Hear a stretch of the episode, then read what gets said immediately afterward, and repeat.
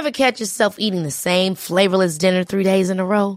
Dreaming of something better? Well, HelloFresh is your guilt-free dream come true, baby. It's me, Keke Palmer. Let's wake up those taste buds with hot, juicy pecan-crusted chicken or garlic butter shrimp scampi. Mm. Hello Fresh. Stop dreaming of all the delicious possibilities and dig in at HelloFresh.com. Let's get this dinner party started.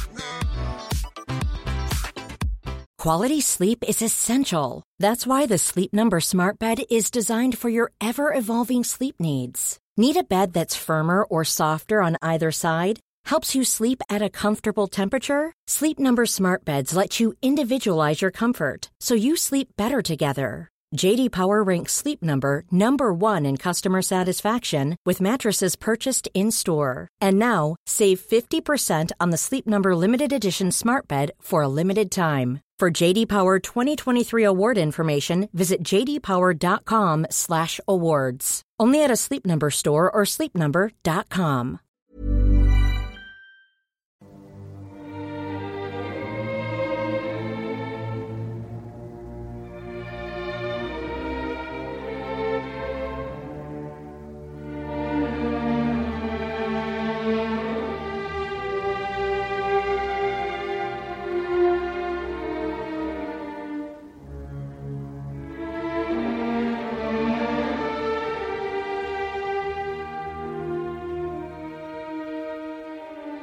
The question of why Britain went to war in the summer of 1914 is one of the most important in modern history.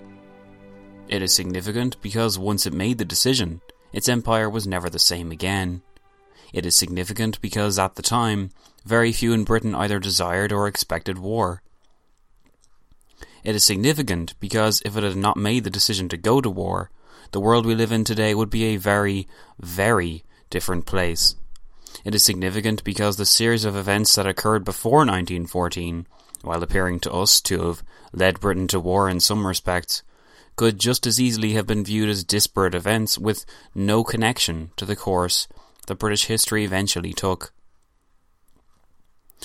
It is significant because, as a question, it is one of the hardest to answer for a number of reasons, not least because it is so enmeshed in the other questions surrounding other countries in 1914 and their decisions to go to war. It is significant because, as a decision, it was so distinctly un-British, if we take into account the previous years of British foreign policy and Britain's isolation from continental affairs. Despite its importance, though, answering the question has been the subject of surprisingly few works, with notable exceptions found in the exceptional books and articles that I have had the pleasure of reading. Britain in 1914 has not been the subject of as many studies as one would think, considering its significance on world history. To appreciate its significance and importance as a question, it helps to imagine not having to answer it. In other words, what would have happened had Britain not gone to war in 1914? Would there even have been a First World War at all, or would it have been merely seen as an extension of the Franco-Prussian War of 1870, a foolish escalation of a rivalry that Europe couldn't possibly contain? Without the British ingredient, many historians attest to a Central Powers victory in late 1914, and a very different version of history because of that. Would this version of history have been worse than the version we ended up with? In particular, I cannot help but hear the words of revisionist historian John Charmley, who noted that the skies did not fall in, as he put it, in the German victory of 1871, and they wouldn't have fallen in were such a victory to have repeated itself in 1914. More recently, one of our own, Jordan Harbour of the Twilight Histories podcast, imagined a world where Germany had won the war and had entered a golden age of continental domination in the process. Such attestations and views aside, another problem one may have with the question of why Britain went to war in 1914 is that they find it difficult to understand the genuine issues and context of an era which they cannot help but feel disconnected from. whatever country you live in now, whatever admiration you have for the worlds that existed before your time, it is difficult to fully appreciate that the individuals who made the decisions in 1914 were real people struggling with deeply complex issues. To solve this problem, what I propose is that we go back. Not all the way back to the beginning, but back to a certain watershed moment in British history. Queen Victoria's Diamond Jubilee. By tracing the major events, by investigating the major issues, characters, hopes, dreams, plans and problems of this era, from 1897 to 1914, I feel like I will be able to paint an accurate picture of that critical time period. By completing such an exercise, hopefully, you will feel more in tune with its issues, more appreciative of the nuances of its characters and more able to grasp the importance of its varied events. The people of 1914 did not know in late summer that they were living through such a significant time. They did not know that their lives were being lived at the beginning of the most terrible, bloody, and important century in human history. They did not know that upon their decision to make war, the British Empire would never be the same, and that, far from jubilant and victorious, it would cease to resemble its past glories by the time of the next serious test, 2 decades on. Though certainly some believed with frightening accuracy that the coming war would result in a monstrous slaughter, as Tsar Nicholas of Russia famously predicted, there was no suggestion that the war would so alter the world as it did, or that by entering the war, the Tsar would destroy his power and empire in the space of less than 4 years. Similarly, did Sir Edward Grey famously announce that the lamps were about to go out across Europe, and that no one would see them lit in their lifetimes. Though statesmen of the era were certainly not innocent of hyperbole, it is worth noting at the same time that, as bad as they thought it would be, it was above their imagination to suppose that the First World War, simply the war to them, would so shape their world as it did. If we accept that idea, then just imagine how impossible it would have been to foresee what was in store for Britain in 1897, upon the celebration of the most prosperous and magnificently successful queen that they had ever experienced, that their empire would indeed crumble like all the others.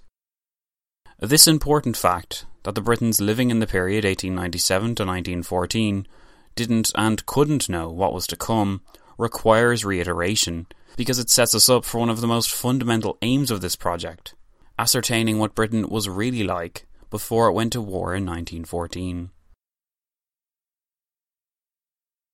I know that sounds like a vague aim, and in many ways it is, but I truly believe that 1914 cannot be answered without placing your mind and body in the era that preceded it.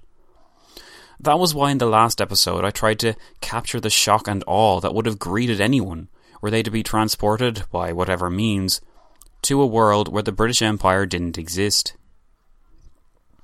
In 1897, the British Empire was not simply seen as the latest in a series of imperial overlords upon the world stage. To its citizens it was their source of pride, to the rest of the world their cause for envy and emulation. No other power then, before, or since has ever, or perhaps will ever, claim what Britain at its height of empire did. 400 million subjects and a quarter of the globe under its jurisdiction. Understanding that Britain expected its painting to remain on the wall in that gallery of fate, all alone in its all-encompassing power, is one critical step. Understanding why it made the decision to go to war expecting both consequences as well as great bounties is another. You could define this project as a window into one of the most critical periods of history in the early modern era. It also boasts a serious mixture of themes, concerns and actions that alone grant the era significance.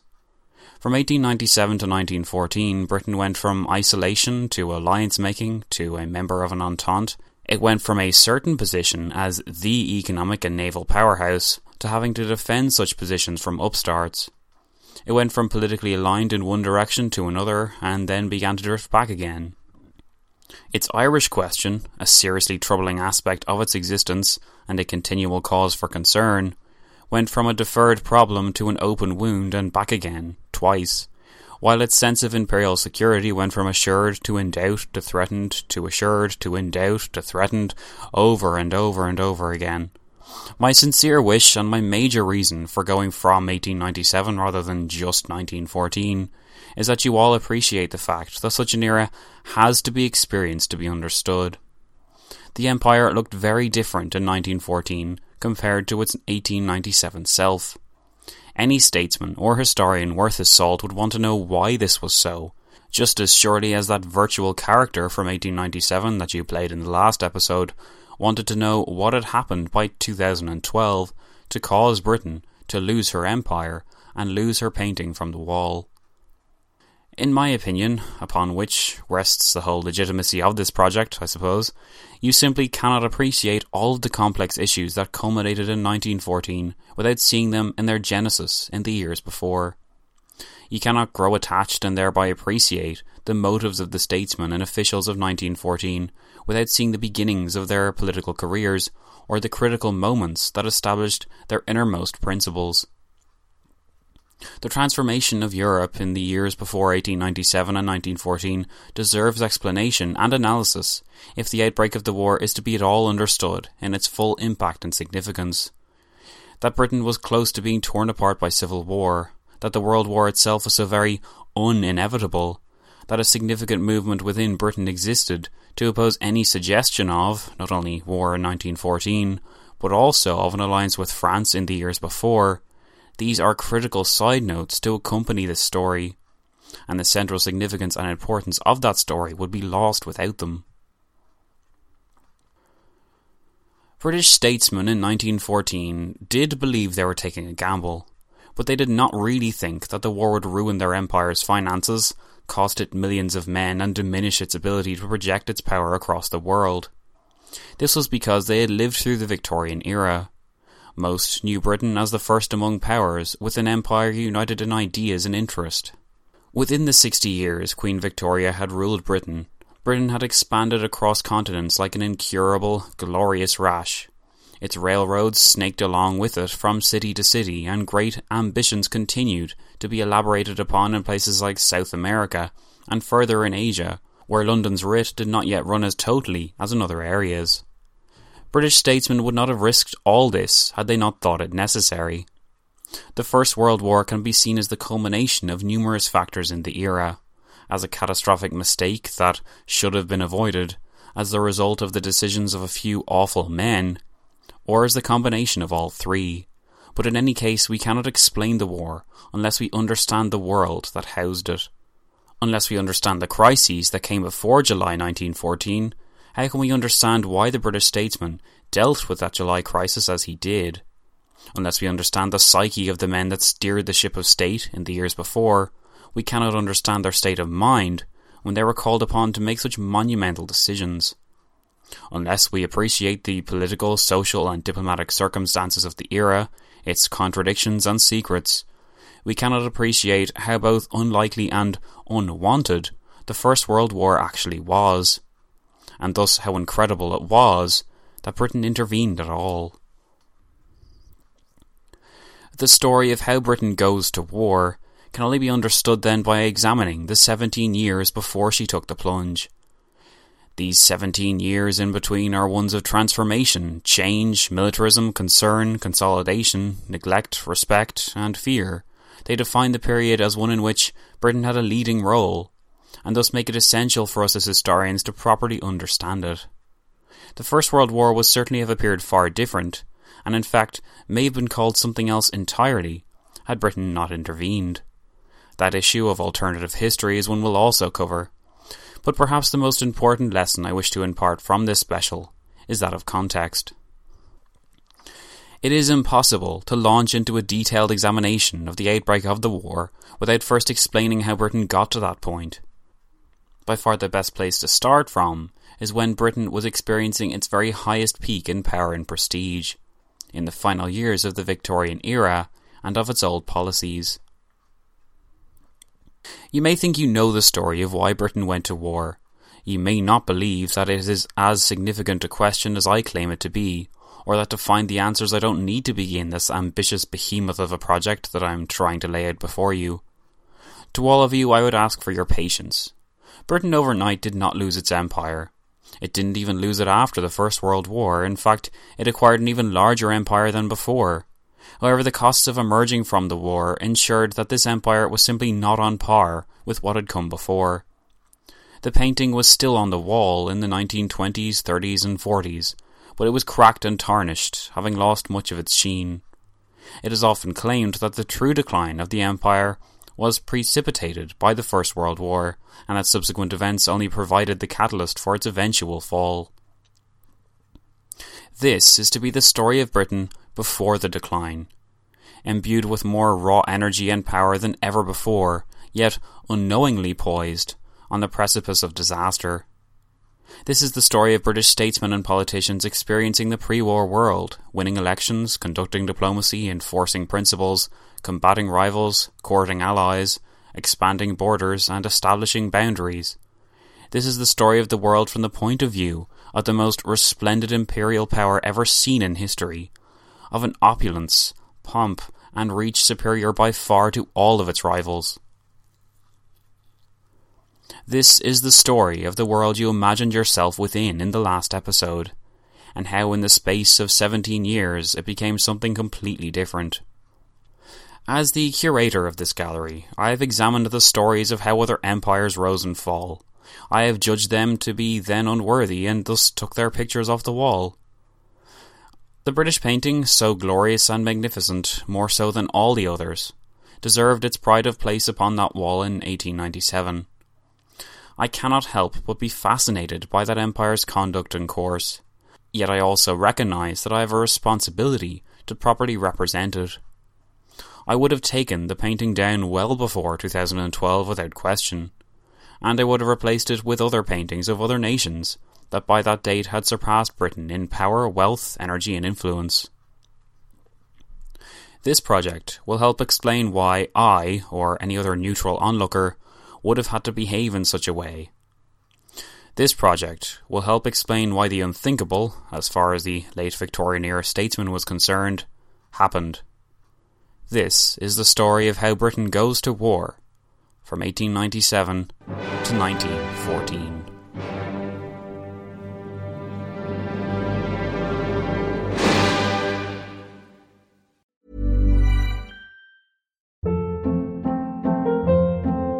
Hold up. What was that? Boring. No flavor. That was as bad as those leftovers you ate all week. Keke Palmer here. And it's time to say hello to something fresh and guilt-free. HelloFresh. Jazz up dinner with pecan-crusted chicken or garlic butter shrimp scampi. Now that's music to my mouth. HelloFresh. Let's get this dinner party started. Discover all the delicious possibilities at HelloFresh.com. When you make decisions for your company, you look for the no-brainers. And if you have a lot of mailing to do, Stamps.com is the ultimate no-brainer. It streamlines your processes to make your business more efficient, which makes you less busy. Mail checks, invoices, legal documents, and everything you need to keep your business running with Stamps.com. Seamlessly connect with every major marketplace and shopping cart. Schedule package pickups and see your cheapest and fastest shipping options from different carriers. With rates up to 89% off USPS and UPS rates. And with the Stamps.com mobile app, you can take care of mailing and shipping wherever you are. Make the same no-brainer decision as over 1 million other businesses with Stamps.com. Sign up with code PROGRAM for a 4-week trial, plus free postage and a free digital scale. No long-term commitments or contracts. That's Stamps.com. Code PROGRAM.